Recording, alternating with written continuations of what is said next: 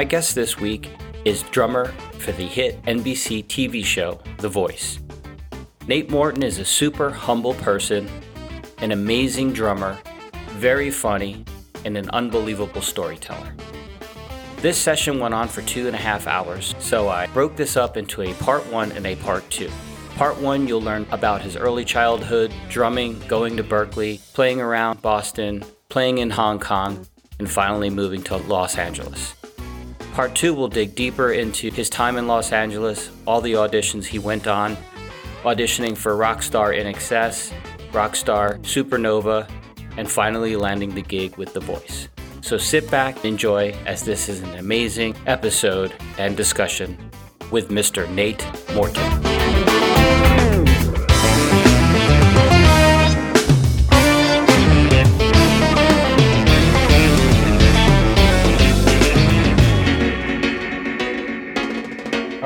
I'm super excited. I have my friend Nate Morton, the amazing human being, and on top of it, the drummer for The Voice. And I was lucky enough to become friends with him. I don't even remember how it happened, but I'm sure glad it did. And we've uh, we've stayed in contact. I've gone out to The Voice. He had me there as a guest. Uh, we've gone out to dinner and drinks multiple times. A few of those times we probably can't even remember uh, what happened at the end of the night, but uh, it was fun. And uh, welcome, my friend. I'm so glad you could do this, and I really appreciate your time. Joe, it is a pleasure being here. Thank you for inviting me. Thank you for having me on, and uh, and I look forward to uh, whatever path our chat may uh, go on tonight. Yeah, it's going to be perfect. I know. I know the the, the capabilities of your storytelling. Oh dear, is, is is amazing, and that's why I was so excited to do this with you finally. so, all right. So, like I said to you, there's no um, there's no strict format, um, but I think you are super interesting, and we've had conversations, and you've walked me through um, the beginning of where you started, how you like I, I think i don't know if we went back to really young uh, years i don't know if we went i know think there was drum corps maybe in there early but we went back to like at least where you decided what you were doing college wise but we can go deeper sure, we can go back sure. a little further because i knew you were on a completely different path than where you are now so sure. just just like we're sitting down at one of those great meals that we've had just give us give us the so, scoop so how far back you want to go? You can go back as far back as you think it's interesting. Mm, so last week I was I was recording some tracks in the studio. That's about you know that's where it gets. Um, no, um, well, I I started playing when I was very young, uh, just by ear, just listening to records and playing along. And I had a toy drum set. After you know building drum sets for however long, I don't know, months or something like this. Somewhere around my fifth Christmas, my parents got me a drum set, and uh, it was a Muppets drum set from Sears, which I oh man, it was great. But I remember I remember feeling really bad. every now and then, I've, I've told this story a few times, but every now and then, as I tell it, I remember little details, and so this is one of the details that I remember. I felt really bad because I came downstairs, uh, you know, Christmas. There's the drum set. I'm so thrilled, but I've just been making drum sets out of garbage. Like I don't know what I'm doing. And so I walk up to the front of the kick drum with one of the drumsticks and I whack it. It's a drum set from Sears. So the front kick drum head is paper. So I just went. Uh. so the very first time I struck the uh. drum set, I basically destroyed it. So then we taped it all back together, and then I, you know, I played it for however long. And it wouldn't have been very long because I, I actually ultimately did destroy it, but not through being destructive, like tearing the front head off or, or, or, open, but more through just playing it until it was dust. And so I just played it into the ground and played and played and played. And then the following Christmas, I guess that was my sixth Christmas, my parents got me an actual drum set, actual drum set, actual wood heads, all that, the real deal, not paper on the front head. Right, right. Um, and then I just always played. And so that was the drums were the first instrument that I played. Piano was the first instrument that I actually had lessons on. So I took piano lessons from the time that I was about eight all the way through high school. So somewhere along the way, I gradually started to hate piano. I started to really not like it. I really started to love playing drums. And so I begged my mom one day to get me drum lessons. I said, Mom, I hate piano. I want to quit piano. I hate it. Please get me drum lessons. I don't want to play piano. I want to play drums. And in one of the more genius moves my mother has ever pulled off in her life, her response was, Sure, I'll get you drum lessons, but you have to keep playing piano and taking piano lessons. So, starting from, I'm going to say around middle school, that's when I started taking drum lessons. So, drum lessons, middle school through high school and, and, and beyond. But for the course of time between beginning of middle school and the end of high school, I was studying both piano and drums. And uh, I don't play piano anymore. Well, I have one in my house and I sit down and I plink on it occasionally, but I would never say that I, you know, play. But just the gathering of that musical knowledge helps inform every musical situation that you're in. You know what I'm saying? If you learn to play, if you spent six months taking lessons on sitar, if you only played sitar for that six months, that knowledge that you gained, even if you lost your sitar technique, would remain and would, you know, work with you and be in your in your in your folio going forward. So um what are we up to now? We're somewhere in high school, I guess. So call it high school, and I played in you know high school, uh, you know gr- garage bands, rock bands, and so on. Um, I played my high school garage band, and we were literally a garage band because we literally rehearsed in the garage of our bass player Kurt Dutra. Um, was called Akamili, and I don't know if any of your listeners are familiar with a band called TV on the Radio. Are you familiar with a band called TV on the Radio, Joe? I don't think so. It's okay. They're kind of a they're a little bit of an indie band, but very popular and you know well known in indie circles. And one of the founders of that band is a guy named Dave Sitek. So uh, currently, Dave is is a, like a super producer. He's working with everyone from Trent Reznor to uh, Jane's Addiction and just lots of really amazing people.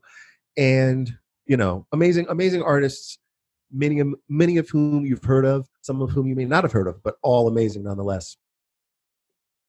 I was in the band room one day, and I'm just playing drums, just playing the drum set in the band room.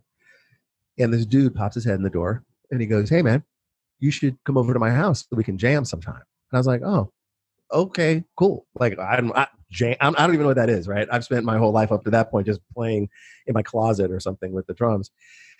And long story short, many many of my friends, by the way, Joe, and you may join this list soon, have banned me from saying long story short because it never is. That's all right. That's It's the Nate long story long. That's long the story Nate- long. That's sorry. so anyway, let me let me try to bring this in for a landing. So so the person who popped their head in and said, "Come come to my house," was Dave Sitek, and so Dave was actually the first other musician I ever played with. He was the first other dude that it was like I'm playing drums and there's another musician there. It's this guy Dave. Wow.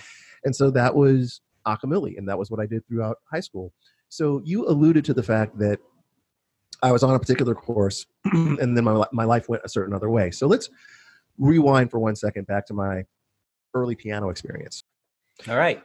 Okay, so my life with Akamili and Dave was much of my life through high school in terms of my playing, and um, I was still playing piano. But now you you alluded earlier to the idea that my life was on a particular course, and then it kind of went a different way. Just for context, I just want to I want to speak to that. So I want to flash back to my early piano days.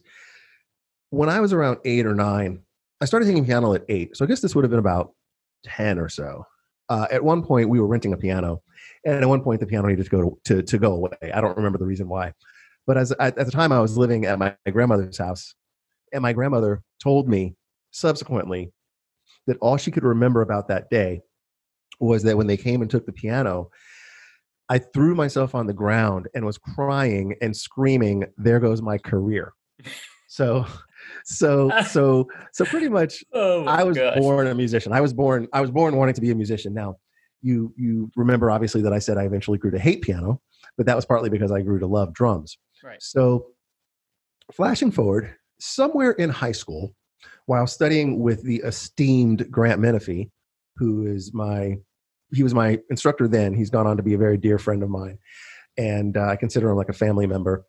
So Grant, hmm, I would have been I'm going to say I would have been a sophomore or a junior in high school, somewhere in that neighborhood.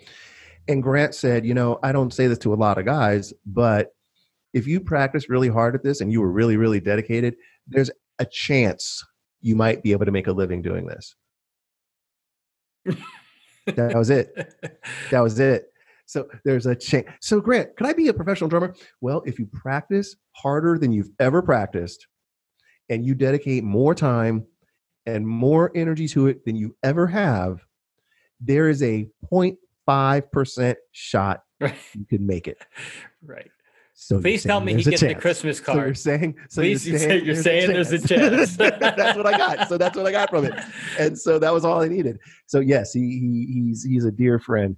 Um, I I I um, yeah. So anyway, as I veer along my little road here, um, coming out of high school, I thought to myself, I know I want to be a drummer, but I also know I want like guaranteed employment. Like I want something that I know I can fall back on. So to fall back, I went to school and I studied engineering. Yeah. Fall back. the fall back. The I dreaded thought I just- I thought I just I thought I just choose a you know a real just cream puff made Right. like mechanical engineering. yeah, right. Stupid in retrospect. Yeah. Um, 8 a.m. calculus three mornings a week Monday, Wednesday, Oh, Friday, 8 a.m. engineering calculus. And like, so, so I'll tell the calculus story really quickly. I took calculus in high school. So in theory, I was like, oh, pff, I got this, ain't no thing. So, so yeah, so like the first, whatever, four weeks or whatever, we get a quiz. I fail it. D. I get a, like a D minus. And so I'm like, oh, okay. Yeesh. I guess I should, you know, put, put a little more effort in. So, so then I started going to class more frequently. I didn't cut classes like, uh, so I went. And then the next quiz that we got for like the next little unit or whatever, like D plus. I'm like, Oh okay, so I went from totally barely showing up to like busting my butt, and I didn't even improve a letter grade. So then I was like, all right, I'm really going to hunker down. I'm really going to hunker down. I'm, I can do this. I can do this. I took this in high school. This is math. I can do this. Went to study halls, actually put the time in, actually took the effort. Next test, 52% F. Oh, so really? like- yeah. So I was like, okay, maybe maybe this isn't my my chosen course.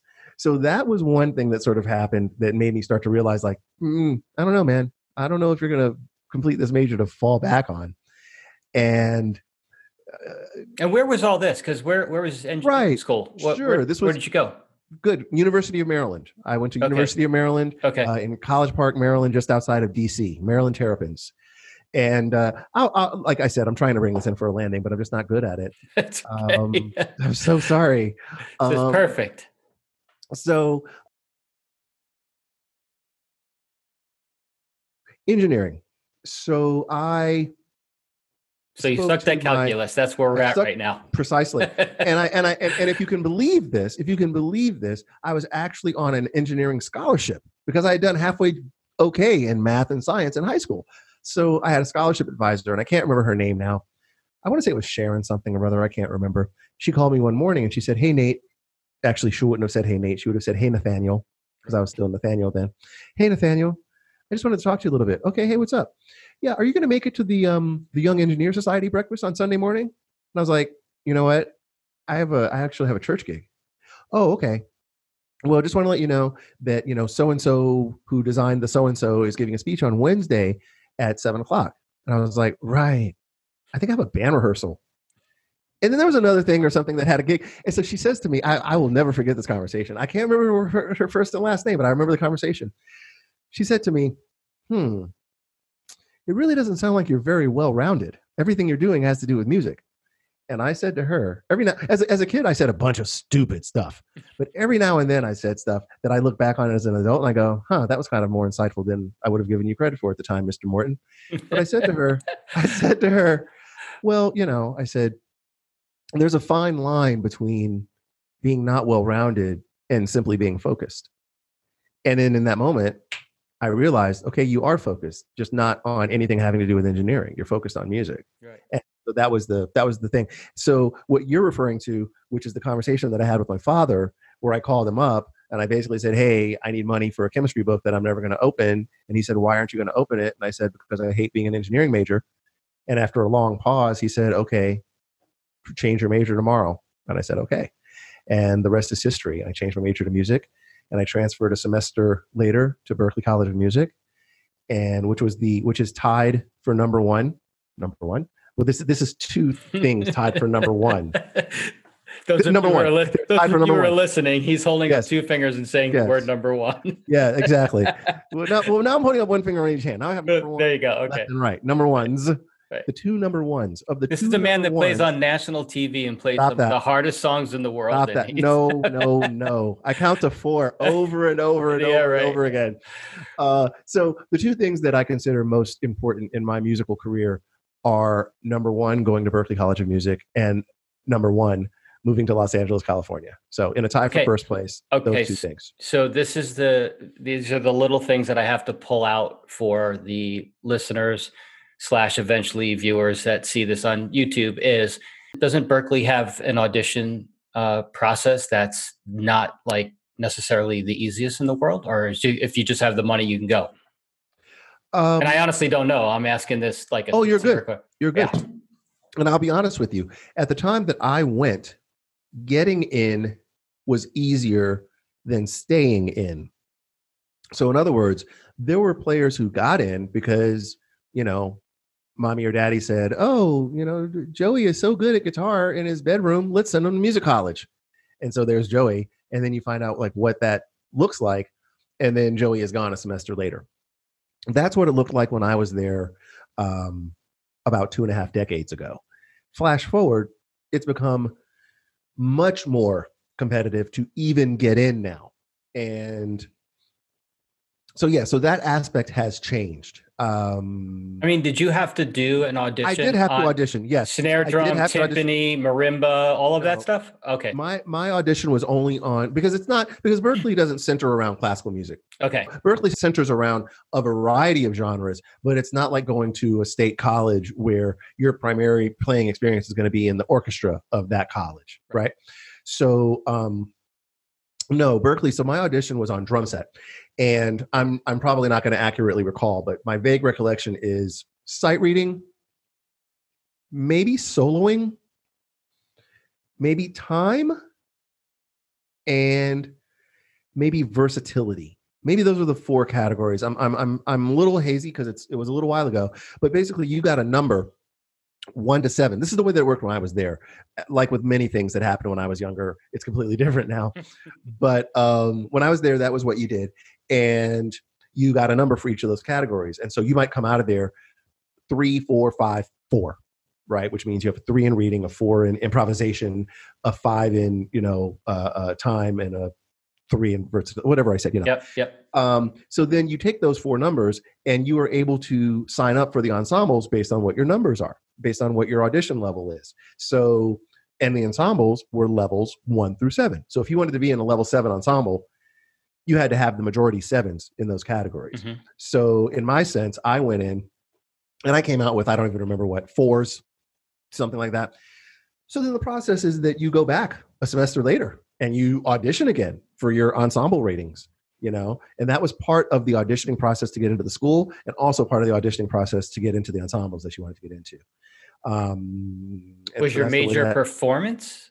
my major was performance, and the Okay. reason is because I was perhaps foolishly, but it was my attitude at the time was I was dedicated to playing, and and the way for you to get the most private lessons, the most ensembles, the most playing experience as a student there was to be a performance major. You got twice as many private lesson hours, you know, twice as many allowed ensembles to go towards your major, all of that. And the reason why I say perhaps foolishly is because I could have studied songwriting. I could have studied more compositional things like that. But I was a little bit, what's the word I'm looking for? I mean, I hate to say old school because that's such an overused term, but I was a little bit old school. I was very much like, I'm dedicated to playing. I want to be a player. I want to be playing. I'm not concerned about sitting around and writing horn, uh, you know, uh, um, charts um, and arrangements. yeah horn Yeah. charts and, and transcribing uh, and um, transposing to all the different registers for all the different horns and all of that so i i spent the majority of my time playing i was i was in a practice room many, many, many, many hours for my first couple of semesters. And then my subsequent semesters, I was fortunate to be doing a lot of playing. And Berklee is the kind of college that makes allowances for that sort of thing. Like if you show up to your lesson and you're like, I'm really sorry, I'm not quite prepared with this. Well, why not? I was playing Phillips senior recital. I had a gig at this place and I had a cruise ship, you know, I had a, a dinner brunch thing, you know, gig this day. Yep. Okay. You know, I mean, and that's not to suggest that they were lax. It's just to suggest that the instructors that I had anyway had an understanding that I was gaining, hopefully anyway, real world experience doing real world gigs. And on some level, that had value equal to, if not greater than, sitting in a practice room learning exercise 17b on page 35 you know 35 or whatever mm-hmm. um, so yeah so that's my story man and I, I i finished Berklee. i hung around boston i played a bunch of gigs there eventually i found my way to la okay wait oh. before you go any further a couple questions Stop. yes did you find Berklee? uh, I don't want to say easy, but did you did you struggle while you were there? I had the great advantage. If you recall, I mentioned my drum instructor, Grant Menefee. Yep. Grant Menefee happens to be a graduate of Berklee College of Music. And Grant's whole intent, unlike a lot of instructors, well, you know what? Let me not do that because I don't want to put instructors, I don't want to overgeneralize, but there are instructors out there, let's put it this way. There are instructors out there who studied their whole lives, practiced very hard, were unable to obtain a level that they wanted to obtain as a player. So then went like, all right, I guess I'll teach. Right. Right. Grant we all, is the we all know them. We've sure. all had them. And sure. Just right. It's and it's unfortunate, life. but it happens. It's, It's- just yeah, life. Right. Right. It's life. Right. So Grant is the opposite of that. Grant really wanted to go to Berklee College of Music, learn all that he could, absorb it all like a sponge, and then move back to Catonsville, Maryland, which is just a little bit outside of Baltimore, Maryland, and basically become the best, most well known, well respected drum instructor in all of Maryland, which he has succeeded at doing. And for my dollar, I mean, he's among the best drum instructors out there, period. Um, and it's interesting because when I studied with him, I'm getting a little off track, but I'll, I'll get back to where No, it's fine. when I studied with him, I remember thinking to myself, I re- like I remember realizing the level of knowledge that I was gaining being with him and studying with him and understanding the importance of it and just hoping, like I was hoping, please let me obtain some level of success so that I can a tell the world how great this guy Grant Menefee is and B, sort of be a billboard. Like I want to be like, wow, that guy. Like the way that people went, like, oh yeah, you know, so and so with Freddie Gruber. You know, oh, so and so studied with this guy, so with that guy, Dom Famularo, this guy. And it's like I want to be the guy who's like, man, hey, who'd you study with? Grant Menefee. And at this point, you know, I think that it speaks volumes that Grant does a great job by virtue of the fact that he's got several known name players out there making a living doing this. So that's a lot more than than your average drum instructor teaching in a suburb outside of a city, you know, can can can claim credit to. Right. All right. Well, so one Where the question I does want. all that leave us? so no, the other question I wanted to ask about Berklee is while you were there. Oh has- shoot! Hold on, hold on. I didn't even answer your question. Sorry, sorry. Golly. oh, right. Joe. Was it hard for you? That's right, You right. didn't- So so so here, let's pick that up. So the whole reason that I gave you that Grant Menefee backstory right. is because Grant basically prepared me with exercises, grooves, fills, you know, all sorts of things that were very much like what he knew I would see when I went to Berklee, if that makes sense. So, you know, whereas there are players there who their instructor puts something in front of them and says, Hey, are you familiar with this? Check this out. And they go, Oh, no, this is the first time I've ever seen that. I'm going like, oh yeah, me and Grant, we were up to page 37 in this book. you know what I uh-huh. mean? That kind of thing. Yeah, yeah, yeah. So was Berklee easy? No, it was definitely not easy. I definitely practiced hard. I definitely, you know, grew a lot. I definitely learned a lot of things that I would not have learned had I not gone there. I learned a lot of things the hard way at Berklee so that I didn't have to learn them the hard way in the real world. Uh, so in that regard, no, Berklee was not easy. However, I will say that I felt very prepared for it by virtue of having studied with Grant Menefee. Got it. Perfect. Okay, cool. So, So you can piece the, all that. You can piece all that together. it's perfect. Make some sort of cogent answer.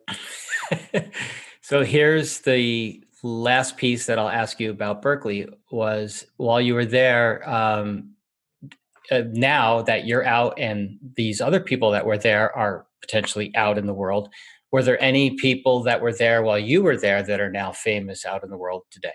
Which I would assume the answer is yes, because so many people come through there. But I was just, if you had a couple of names that say, "Oh yeah, he was he was there while I was there," and Well, when when I when I'm asked this, it's often in relationship to drummers. And so just I mean, it, well, first let me preface this by saying when I was there, there were 2,000 students, a little over 2,000 students, and I did not know all of them. So there's any great possibility that any number of them have gone off and done amazing and wonderful things, and I'm not I'm just not familiar because I didn't know them. But um, I mean, like John Mayer wasn't there when you were there. I don't know. It was just a I feel like he's a little bit younger than me. So I feel like he would have been there after me. It. Um, right. Um, but for example, Little John Roberts, drummer, was there when I was there. Um, there's another drummer who's out here now named Steve Haas, who's a killing drummer. He was playing with Manhattan Transfer, like yeah. I know he was in school, like when he was there, like he was playing like that. Bass player named Reuben Rogers, uh, sax player Teodros Avery. Um, let's see, other drummers. Johnny Rabb was there when I was there. cool. Uh, John Blackwell was there when I was there. Rest in peace, John Blackwell. yeah. Um, and there are others. You know, I hate this question because invariably I forget someone, and then No, no, no, and I this, didn't mean and I go, put you- "Oh shucks!" but oh, I wasn't even that guy." trying. I wasn't even trying to pinpoint you on the drum thing because I know, like, did you like your drum buddies don't want to be? You don't want to Well, be do you know- sensitive. it was just like maybe some bass player, maybe some guitar player, some Sure. piano player. I, Well, do you know Cheche Alara was was was my piano player when I did the Bonnie Hunt show? okay, Um, and so, yeah, there are definitely my paths have definitely repeatedly crossed with people that I was in school with, and there are definitely people that I was in school with who have gone off and done many, many wonderful things. I mean, it's hard to point to a it's hard to point to an institution musically that is more successful at putting the volume of contemporary musicians successfully out into the world. Does that make sense? So whether whether it's film scoring or whether it's jazz composition or whether it's beating on drums like a caveman like I do or Antonio Sanchez composing, you know, Grammy award winning jazz records, Yep. right? So across the board there are any number of people doing any number of successful things in any number of sort of avenues and genres. So yeah, man, it's it's like I said, it's the it's it's it was one of the best things I've ever done cool. and and I consider it to be hands down, hands down. I consider it to be the best contemporary music school on the planet. Awesome. Hmm. Well, and you did four years. I I managed well because I did two semesters at University of Maryland. I had a few credits that transferred, so I did about three and a half years. Okay. Yeah, but I definitely my my, my both of my parents, my mother and my father, are uh, first generation um, college students. Right, they were the first in their in their families to go to college, and so you know, both of them, primarily my father, was like, "Oh, you're finishing college." Like, One that way or was not a- another. that was, oh yeah, oh, you're getting a degree. Like I'm not gonna be like the, the beginning and the end of, of this trend right now. So yeah, I finished. I finished in seven semesters. Okay, cool. And it was cool because the, the story I remember is you that phone call about the book that you would never use. You know, I don't know if you expected him to be so supportive. Maybe you did, but it just sounded like he's like, "Yeah, if that's what you're gonna do, you want to play music, then." I Am on, I hold making on, him hold on. sound No, more no, no, no. supportive than he was? Let me get this right. Hold on. I want to get this right. I want to get this right. I don't know how much of it was support and how much of it was concession. Okay. know, Okay. there was an extent to where it was like, all right, you know what? This is just trending this way. So I'm either gotta I either gotta jump on this bus or get run over by it. So okay, fine, I'll get on the bus. You know, it was like that. And my dad is a huge music fan. I mean, he's he's he's in great part the reason why I am a musician because he doesn't play an instrument at all. But I grew up in a household where pretty much if he was in the house, music was playing. Basically, if he was in the house, music was playing, and it could have been across all number of genres, uh, or all manner rather of genre. And so he's in great part why I am a musician.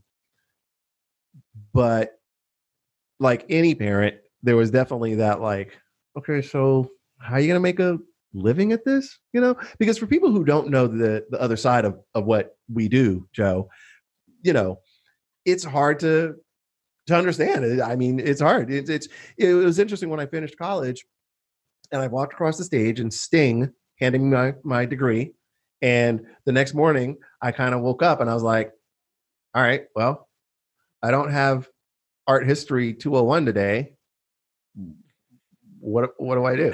You, you know what I mean? It's Right, definitely you know what I mean. So Right. there's there's it's, it's it's it's not like a degree where you go four years, you come out with a engineering degree, and you solicit different companies that do whatever number of engineering situations that there are.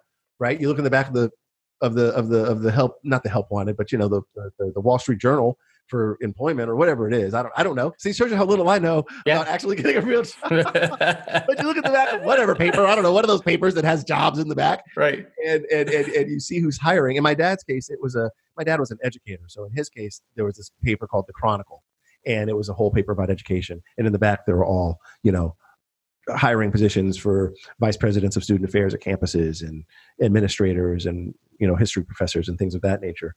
Um, so that's I don't know. That's my experience with that. But I guess my only point is that as a musician, you come out with this degree, or you don't, whatever. But either way, whenever you jump into it, it's kind of like all on you to find your course Right. you know and so there were definitely some mornings early on when i was you know okay what do i do and i adopted this attitude of i adopted an attitude of what can i be doing right now to get a gig at this exact moment what can i be doing to get a gig you know and And this is why you were still in Boston right after you graduated. this is when I'm still in Boston. I just graduated, but but that persisted. I mean, that persisted for years. I mean, that's that's been my motive. I mean, it continues to be my motivation.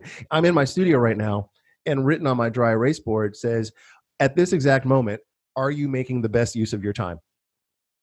And then under that, it says, "Small picture and big picture." At this exact moment, am I making the best use of my time? I would say yes. I would say chatting to you is a very good use of my time because if it enables me to share anything that I've experienced or knowledge that I've gained that helps to influence anyone else or that anyone else gains anything from, then that's a great use of my time. So the answer is yes right now. Yeah, absolutely. All right. So you graduate. You're in Boston. I assume you're gigging to make the rent and eat and all of that other stuff, right? Mhm. You've, you've told me this story, and then um, all of a sudden you decide to go to LA. Well, there's a few more details in there. Um, when I finished, I was playing with a top 40 band. I was playing with a, a rock cover band, and I was gigging around. I was even playing in a couple of original bands. And I got an opportunity to travel to Hong Kong and play with a Cantonese pop artist named Faye Wong. This is 1994. Um, so 1994, I go to Hong Kong. I play with Faye Wong, and when I went to Hong Kong to, to do that gig, and I was there for several months. We were there for several weeks rehearsing. Then we came to the states and did several weeks touring. Then we went back to Hong Kong, did several weeks rehearsing, and then did a tour, did a a, a, a stint at the Hong Kong Coliseum. I think we played about thirty-five or forty straight shows at the Hong Kong Coliseum, which that's kind of the way that t- touring at that time anyway. That's the way that touring happened in Hong Kong. You didn't travel around. Hong Kong is five square miles, so right, it's the population of New York City. It is. It's, it's it's the population of New York City in a five square mile block, and so you basically set up shop at the Hong Kong Coliseum, which I don't know the capacity is probably around seventeen or eighteen thousand, and you just Everybody comes to you. You play- yeah, everybody comes to you. It's like it is. It's like a it's like a it's like a Vegas residency. That's exactly what it's like a residency. Only Yeah. people aren't flying in from around the world. It's just that many people live there. Um, so so after so my plan was I'll go do Faye Wong. When I come back, I'm going straight to LA. And what happened was when I came back, I realized that there were some things in Boston that I missed that I that I wanted to return to. And so I wound up back in Boston for another two or three years before moving to LA in 98. oh wow, I didn't know it was that long after you graduated. Yeah, I was I was there from accepting the handful of months that I spent in Hong Kong um, or touring with Faye Wong, uh, yeah, I was there. I left in late '98 and moved to Los Angeles then. And how did you get that gig, or wh- where did you somebody somebody see you? Faye Wong. Yeah. So Faye Wong is, I think she's probably still, I think she's still making records and still current and still doing things. And so she was kind of the, like at the time anyway, kind of the wild child of, of, of, of Cantonese pop artists, right? And part of being the wild child was, I'm gonna have these. I'm, I'm crazy. I'm gonna have these American musicians in my band. I'm going to diversify and have these American musicians. So she was having auditions, and I just heard about an audition, and I and I wound up at an audition in Montreal, Canada, of all places, and was fortunate to get the gig, and wound up, you know, a few weeks later in Hong Kong, doing rehearsals. Wow! wow. yeah, yeah. That's crazy. Do you ever? Do you ever? Uh, do you share any photos or anything and how you present this? Because I probably could find some photos of. of oh yeah, I'll take what. Yeah, sure. Okay. Yeah. Someone asked me for earliest pictures. Pardon me. Someone asked me. Okay, let's pick up.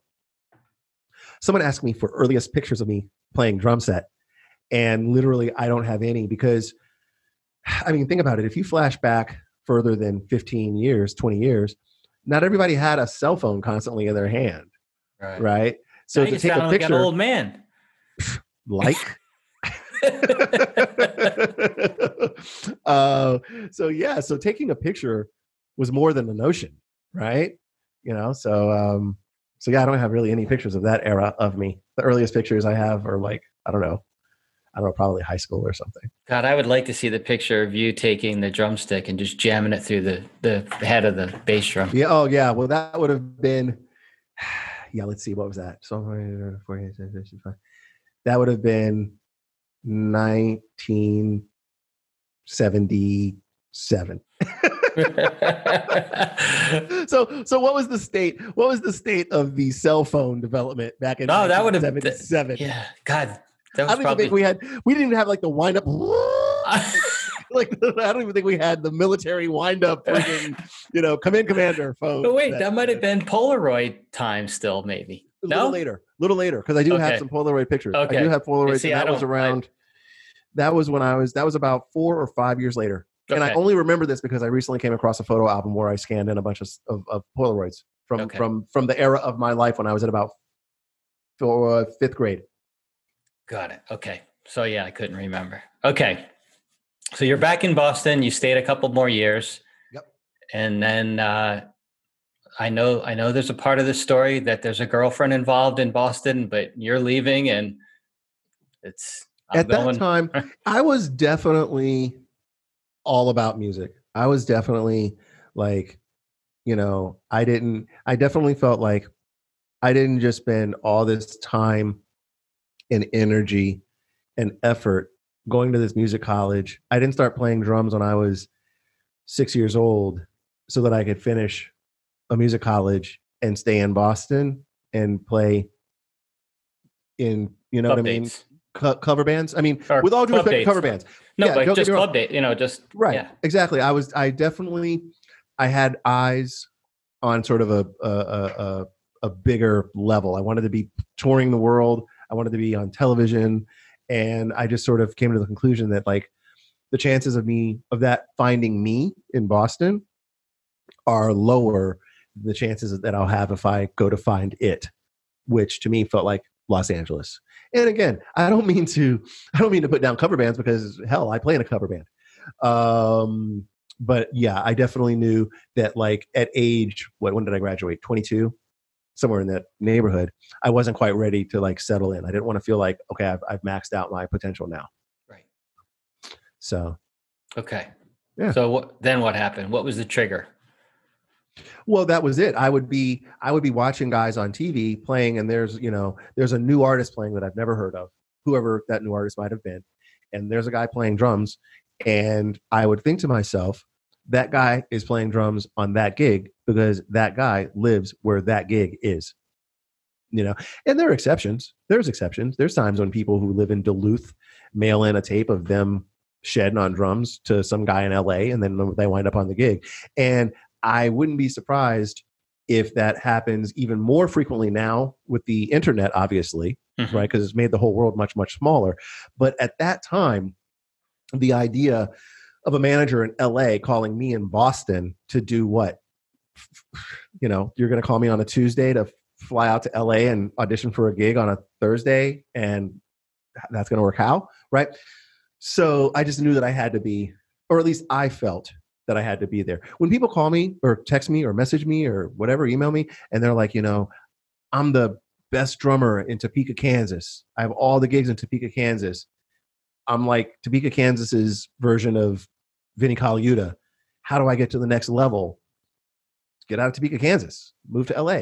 You know what I mean? And and that's I don't mean to sound callous when I say that. No, no, no. people- It's people have and not everyone can do that and so for me at the time it was definitely that thing of like sometimes i meet people or i have that conversation with people and they say oh well you know i've been married for five years my wife and i have a three year old she has a great job then i'm like oh okay that's not practical for you so then let's reanalyze Yep. right but for me at the time and in terms of what you're saying and, and my and my girlfriend and so on at the time it was definitely like I want to be in LA. And I was very fortunate too, because I pretty much was like, look, I really want to go there.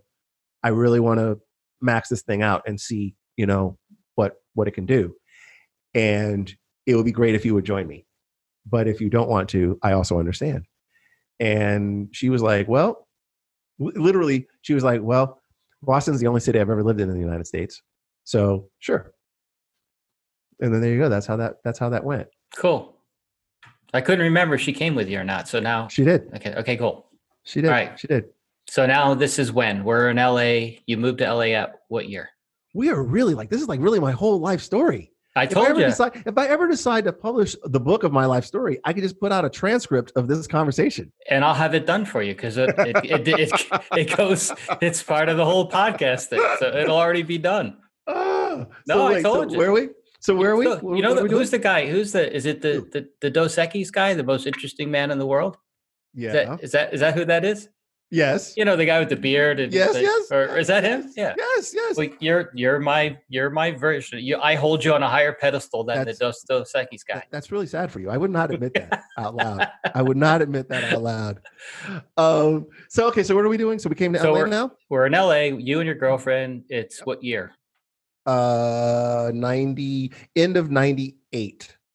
Okay. near the end of 98 going into 99 99 by the time everything all the dust settled in terms of moving out and having a place and settling in and all of that. And my earliest gigs came by way of auditions that i made my way into that were held by a guy named barry squire. And so barry is still on the scene although like most of us who work in this crazy music thing even what he does has been changed by technology. So whereas once upon a time Whereas once upon a time, it was like, oh, Alanis Morissette is having an audition. Picking up the CD at this particular executive's office. The audition's on Saturday at noon. And so you go there and there's 50 of the CDs and you grab one of them. There's three songs and you learn the three songs. You show up and there's, you know, 25 guys on every instrument and they cycle through you all and you play it. Now, you know, and you play it in a room with other musicians, right? Whereas now it's send me links. Everything is send me links. So even Barry now, I'll see that he'll post, you know, new artist looking for keyboardist that sings age 25 to 37, send links to, and there's an email address. Right. Right. And he does them all on Facebook now. He does them on Facebook. He does yeah, and it's so funny. And and when I heard of his name and what he did, and he was the the connector of getting all of these great musicians on these great gigs for these touring artists. Yep. The moment I found his name, I was already above the age limit on every single Right. it's like Well- that, sh- that ship had sailed already. well, one of those things. I did. I did a thing once where someone called and whatever. I was. It was some sort of gig that I was in the running for, and uh, and then they said, "Are you 26 or younger?" And I said, "As far as you know." Right. You know. Right. and it's so Um, funny because all his posts now are like and and be honest about your age or proof of age or like he's very adamant about when he posts them yeah. if you say you're you're this make sure you are that not that you just look it and blah blah blah so Interesting. Well, I haven't. I, I, you know, I had lunch with Barry because I have students who ask me, how do I get a gig? What's an audition like? Et cetera, et cetera. And I realized I hadn't talked to Barry, I don't know, uh, maybe 15 years or something. And so I reached out to him not too, too long ago. I was just like, hey, man, I just want to have lunch with you and pick your brain about what the current state of auditions looks like, what the current state of getting getting a gig looks like because I have students who ask me and all I can do is sort of speculate as to what that looks like now and I don't really know. And so, you know, we we talked for a while and part of his thing was for example, now Ableton is a big part of it. Like that's a big part of multiple gigs and I I don't know Ableton. Like if I had to go and do an audition today and I had to have a knowledge of Ableton, I'd be sunk.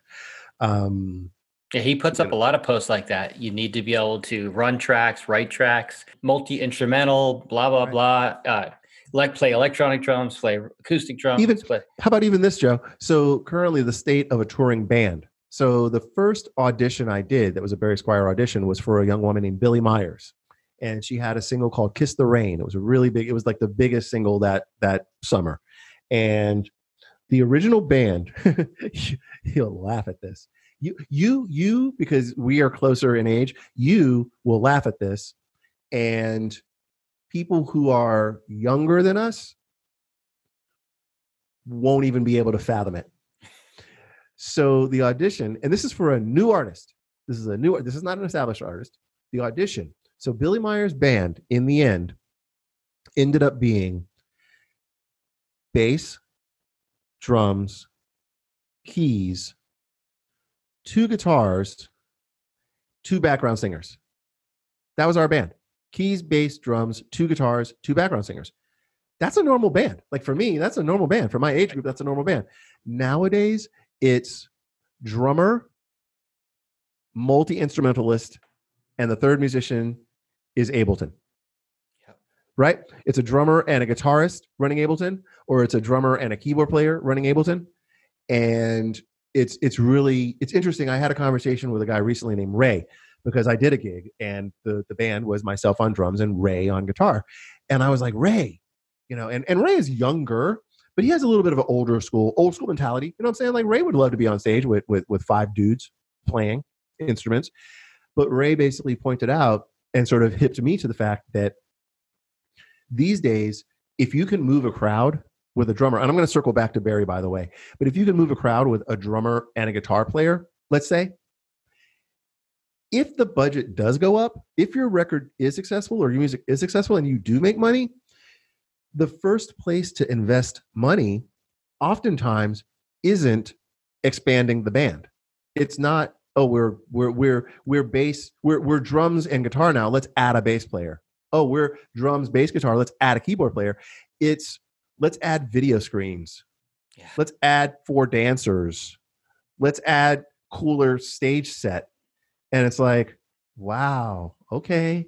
So, you know, there are times now, circling back to Barry, he did point out that in 99% of cases, even though it is only two guys, one of those two guys or girls is typically a drummer because if you're playing on a bill somewhere and all the other bands have a drummer and you get up there and you're a guitar player and a bass player, it doesn't look like there's a live band on stage.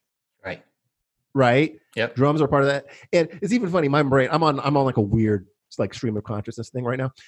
It's interesting too because that reminds me of when I was in school and my father would take me to see bands. He would take me to see like at the time George Howard or Najee or Hiram Bullock mm-hmm. or Spyro Gyra and I remember going and hearing those bands, and those are all like they all live in like that instrumental jazz. I I, I hesitate to say smooth jazz. I won't say smooth jazz, right. but they live in that jazz universe.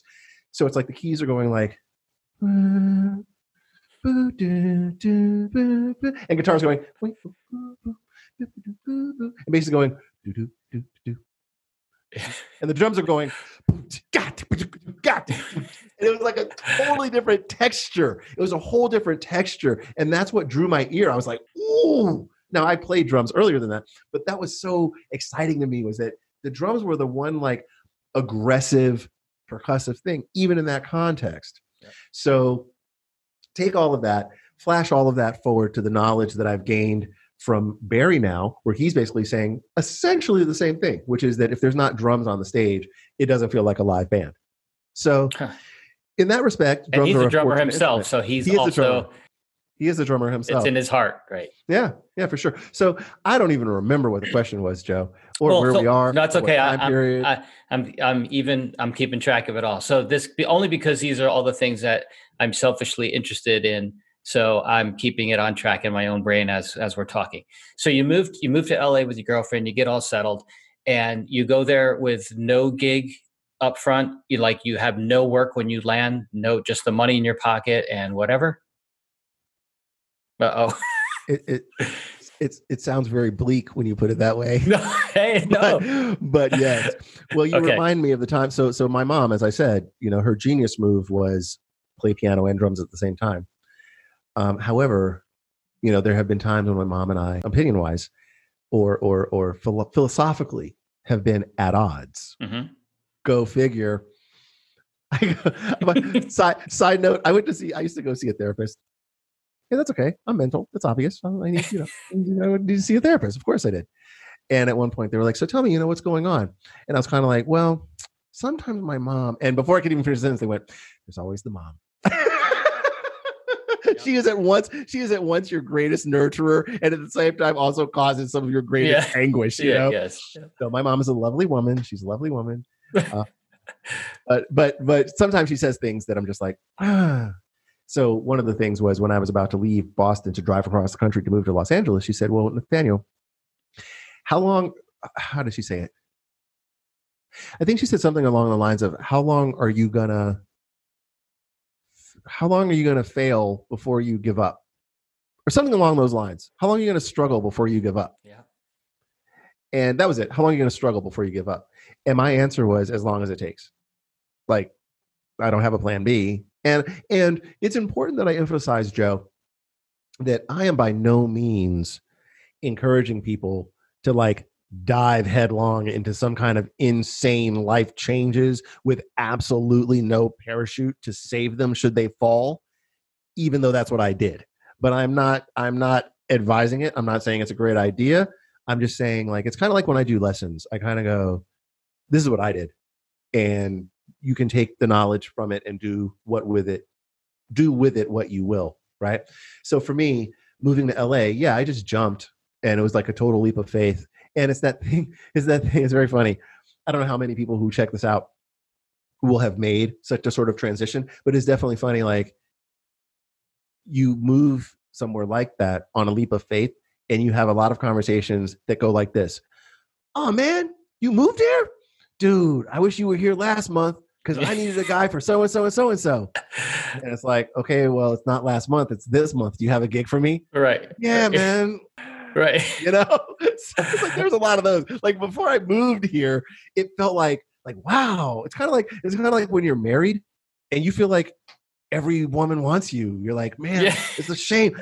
Dang i'm married because that cute girl really thinks i'm cute Oh my suddenly god. when you're single crickets you're like looking around like where is everybody oh I mean, my but god. I mean, I mean, I'm, I'm making a joke, but you understand what I'm saying, right? Yes. So, so, so, so when you don't live here, it's like, man, I wish you lived here because I have so and so and so and so, and then you move here, and it's like, oh man, yeah, last Right. week. Uh, right. So that was my experience. That was my experience, and I so I moved here, and I, again to the to the to my credo of what can I be doing at this exact moment to get a gig. That was the way that I approached everything, and it was very daunting.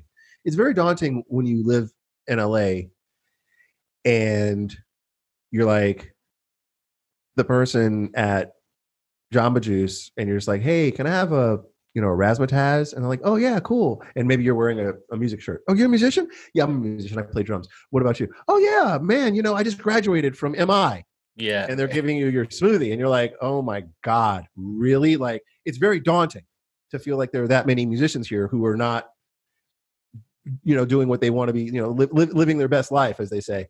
Yep. But then at the same time, the flip side of that is, it actually becomes, in a way, sort of very um, the music culture can be very vital in the sense that vital is the wrong word vitality, the vitality. The, it, what, I'm, what I'm trying to say is you get to this point where you realize that an opportunity could come from anywhere. Right. An opportunity could come from the person who makes you your razzmatazz and hands it to you, and they go, "Oh, what do you play? Oh, I'm a drummer, dude. I have a band. Do you want to come play with us sometime?" Okay, and you do, and cut to, and that band becomes Death Cab for Cutie or something, and then there you go, and then you tell the story about how you met at a Jamba Juice. I have no idea what Death Cab's story is, but I'm just making that as an example. No. You know what I mean? Yeah, no, So- that's. so- I think a lot of people miss that. They they, you know, they get down on where they might be at at the moment. And you never know who's going to walk in the door or what door is going to open, and it'll only happen if you stay super positive and, and expect those things to happen. If you are all, yeah, Hundred percent. And and I really got to say too, a lot of the gigs that I've done, some of them, some of them were you go in, you do the audition, the next day there's a call back. They say, "Congratulations, you got the gig." Yay. The vast majority of them, however, were, "Hey, um, you did a gig once with a guy who knows my cousin who used to work at so and so, and then when they were at Sony Records, they said this guy." And it's like connection after connection after connection after connection that leads you and you realize that that gig that you're doing today came through some gig that you did eight years ago with some guy that you stayed in touch with. And you know what i mean? It's Yep. really really relationships. And i mean i'm, I'm covering I, I will admit joe I'm, I'm covering stuff that i've covered before but it's important. It's important stuff. It's important to understand. I love this one. Hey nate when did you realize you'd made it i'm sorry what yeah. Uh, what do I do? I do I live in Beverly Hills? Is there a Ferrari in my driveway? No. What are you talking about? Made it right. So for me, there was never like a like there was. Ne- I've been working in Pro Tools a lot because I've been recording myself a lot in, in, in here in my studio, and and and and so you can do things in Pro Tools where you create automation where the volume is going along and then it just jumps to here, and then goes along there, or it's a fade Right. my whole life has been a fade. My whole life has been a long fade. There was never a point where it's like, oh, this sucks. Oh, this sucks. Oh, this sucks. Oh, this sucks. I made it. Right. right? right. It's like, it's like, okay, now I've got a little bit better gig. Okay, cool. Oh, now I'm playing a little, little bit higher cal- caliber of musician. Oh, now I'm playing a little bit bigger venues with this person. Oh, now I have a TV show. Oh, it's canceled though. Okay. Oh, but here's another TV show and it's here. Mhm. And then, it- you know what I mean? It's always gone like that. So at no point have I, at no point have I ever felt like I've quote unquote made it because at no point have I ever felt like I don't have to work from here on. Right. I don't have to work anymore. I've done it all. I've gotten to the level where I no longer have to work anymore. No, and, and it'll never happen.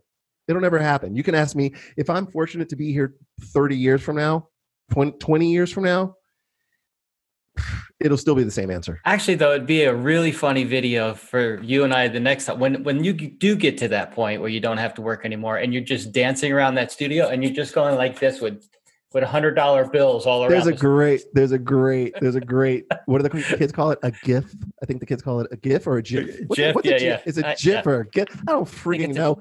But there's one, and it's the dude. I'm sure anyone who who messes with all this junk and sends goofy GIFs or GIFs or whatever they I are. do, I do. Okay, right. You may recognize this one because like the dude, and he's in like the bar, and he has one dollar, and he goes right. like one bill. yeah, right. Exactly. Oh my gosh. so yeah so you mean every everything every everything has led from one thing to the next it's been like i said it's been you know a, a new artist okay this next new artist actually had a record that went platinum oh that's really cool oh this next new artist is music that i really really really love and i've been a fan of forever that's really cool oh this next artist is actually a nationally known artist that people know right oh is that so it's just been a progression and Yep. So, but so start with you land there, right? How do you know Barry Squire is the guy you got to get a hold of?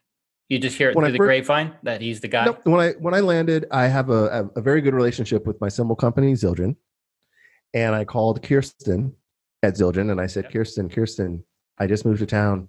What do I do? And she said, Well, there's a guy named Barry Squire. I can give him your name, you know, who knows what will happen there. And I said, Okay, cool, that's exciting, great. And at the time I was also doing some some some teaching work at MI. And at the time, MI had a career resources department. And if memory serves, the guy who used to run it at the time, this is this is the name that's in the in the brain splinter. Um, was I think his name was Jerry Cartwright. That name is in my in my brain. And I went to Jerry Cartwright and I said, Jerry, Jerry, I just moved to town. How do I get a gig? And he said, Well, there's this guy named Barry Squire. I can give him your name. And I said, That'd be rad. And there was someone else. I want to feel like someone that I knew, like maybe that I went to school with that was working at a record company at the time. And I said, I just moved to town. How do I get a gig? And they said, Well, there's this guy, Barry Squire. I can give him your name.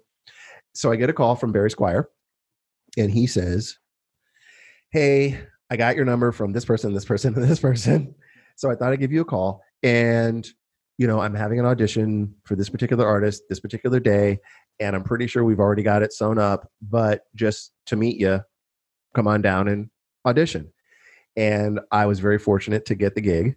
And that was an artist named Billie Myers. The audition process was all day, two back to back days. We auditioned first first call was all day, let's say a Saturday.